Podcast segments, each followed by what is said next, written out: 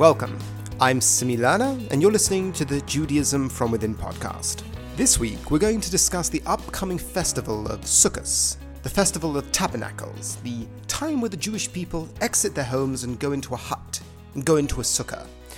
And we're going to discuss it from a slightly different perspective than potentially you're used to. We're going to talk about the structure of the sukkah and what ideas and what mode of thinking is the Jewish worldview tending us towards, with the experience of leaving your home and entering into sort of a new surrounding.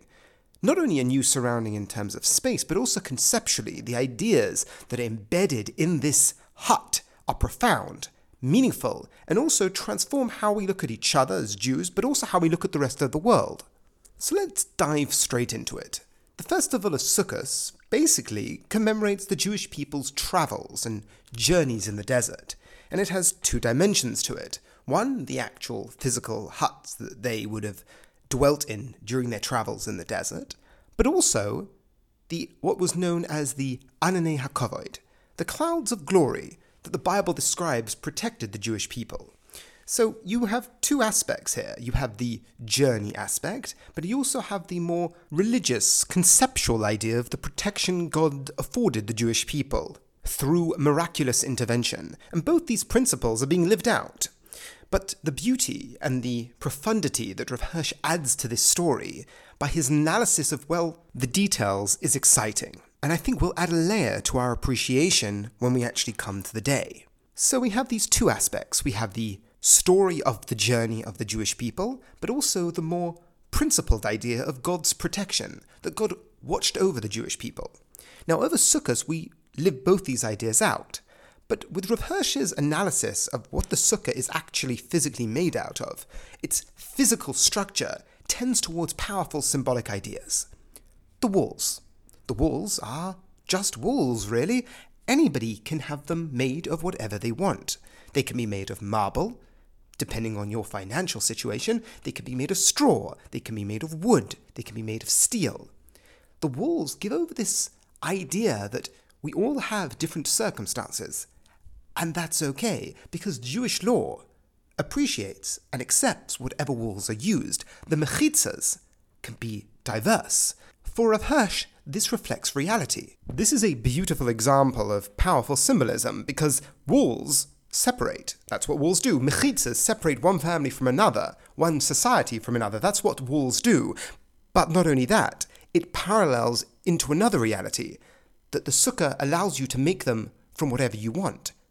Whatever your financial means are, whichever your starting point is, that's sort of validated. We all have different starting points. We have different financial means. We have different talents. We have different areas that we excel in. And that's okay. The walls that make the very structure of the sukkah almost testify to the legitimacy of diversity. Diversity in our means. There is a utopic notion that one day everybody will be the same, or religious ideals should be striving towards making everybody have the same amount. Everything should be plateaued. Everything should be equal.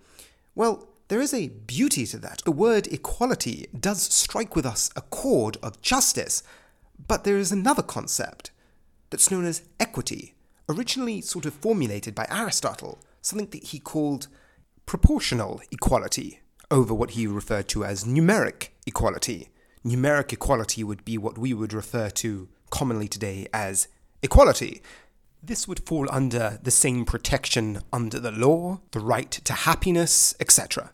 Proportional equality would be more in line with giving each person according to what they need. This would be more in line with what we would call equity, giving he who has lots less and he who has little more. And that structuring of society to make everybody have the same. The walls of the sukkah, to an extent, testify against this, that it's okay.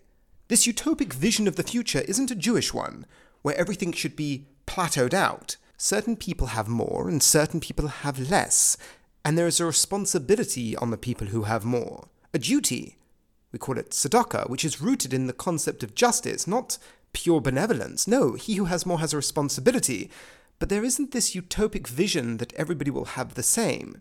Of course, on the ground, for the decisions of a government and a society, it's a difficult balance to strike between balancing out inequality. But that's not my point. My point is a utopic vision of forcing this state or a religious duty to make everything the same.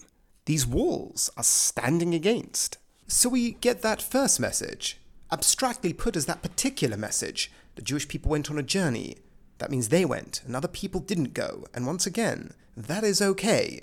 Not everyone has to be the same. We all have different responsibilities, but also illustrated with the walls themselves. That diversity in social standings, in financial situations, is okay, and is part of society. It may come with responsibility, but it's part of the world we live in, and that's validated. But now let's go on to the second side of the story. The other component of the sukkah, the schach. The walls give over this diversity. Halacha, Jewish law, recognizes that it can be made from marble or straw, but there's one thing that is the same for everyone. That is the schach. Your schach are identical. The schach that you have above your head are the same for every Jew. Every sukkah will have the same thing. It has to fit a criteria. It has to be something natural. It has to be detached from the ground. And it can't be manufactured. These ideas that come into the makeup of what the schach is made out of give over this idea of equality.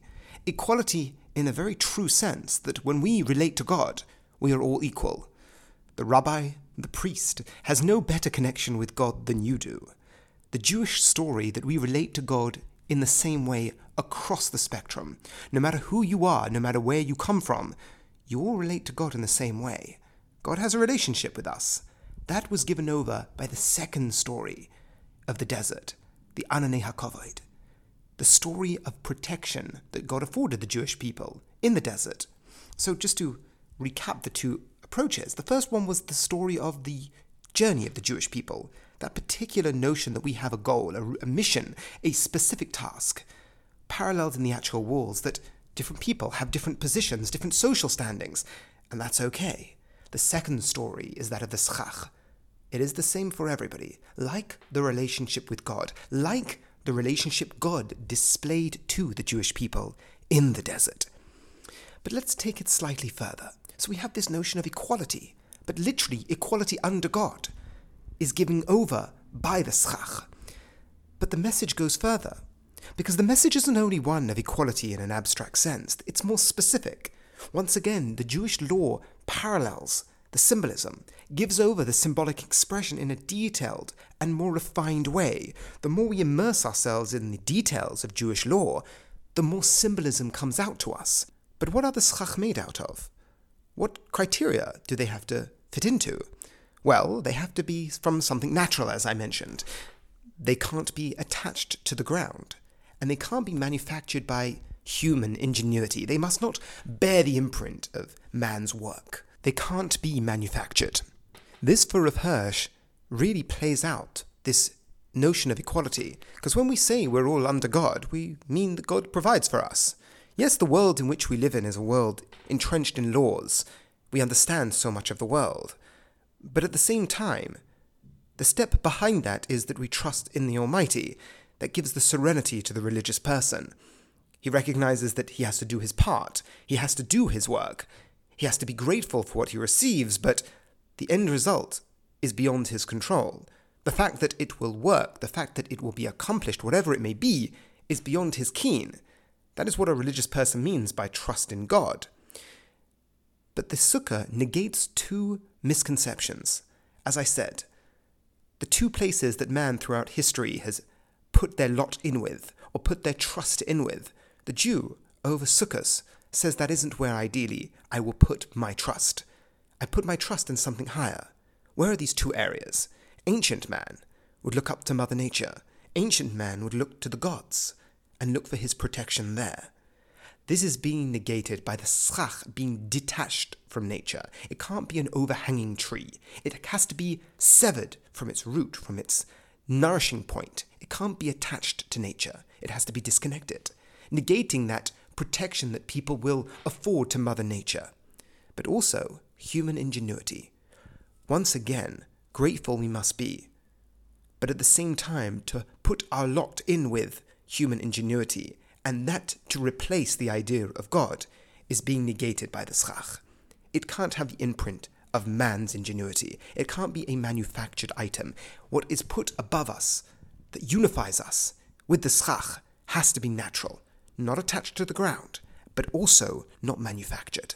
So, just to recap our structure, we spoke about the idea of the two messages that Sukkot gives over, one of journey and one of trust, given over by the journey of the Jewish people in the huts, but also by the clouds of glory that the Bible described that gave the Jewish people protection.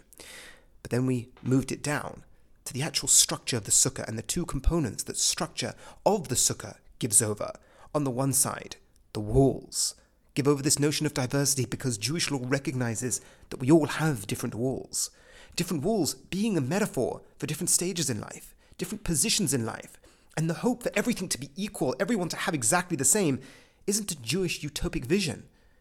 He who has more has responsibility to he who has less. But that doesn't mean everybody should have the same. The same way in life, different people have different journeys and different missions and different responsibilities. This is being illustrated by the walls of the sukkah. And a word of equality. The Ananei HaKovod that protected all the Jewish people in the desert, the clouds of glory that encompassed all of them. We all have the same schach, recognizing that we all have a relationship with God. No one has a better relationship with God.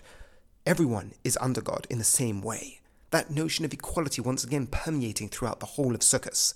But we took it down a level. We took it and we broke up the actual components that make up a sukkah to show that what we're negating at the same time. We're negating the idea that we put our lot in with nature, that Mother Nature will protect us, and we negate the notion that technology and human ingenuity is the arbiter of redemption.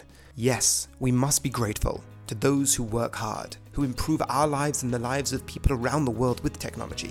But it should never take the place of the ultimate value or the ultimate end. Thank you very much for listening. I hope you enjoyed and have a wonderful Sukkot.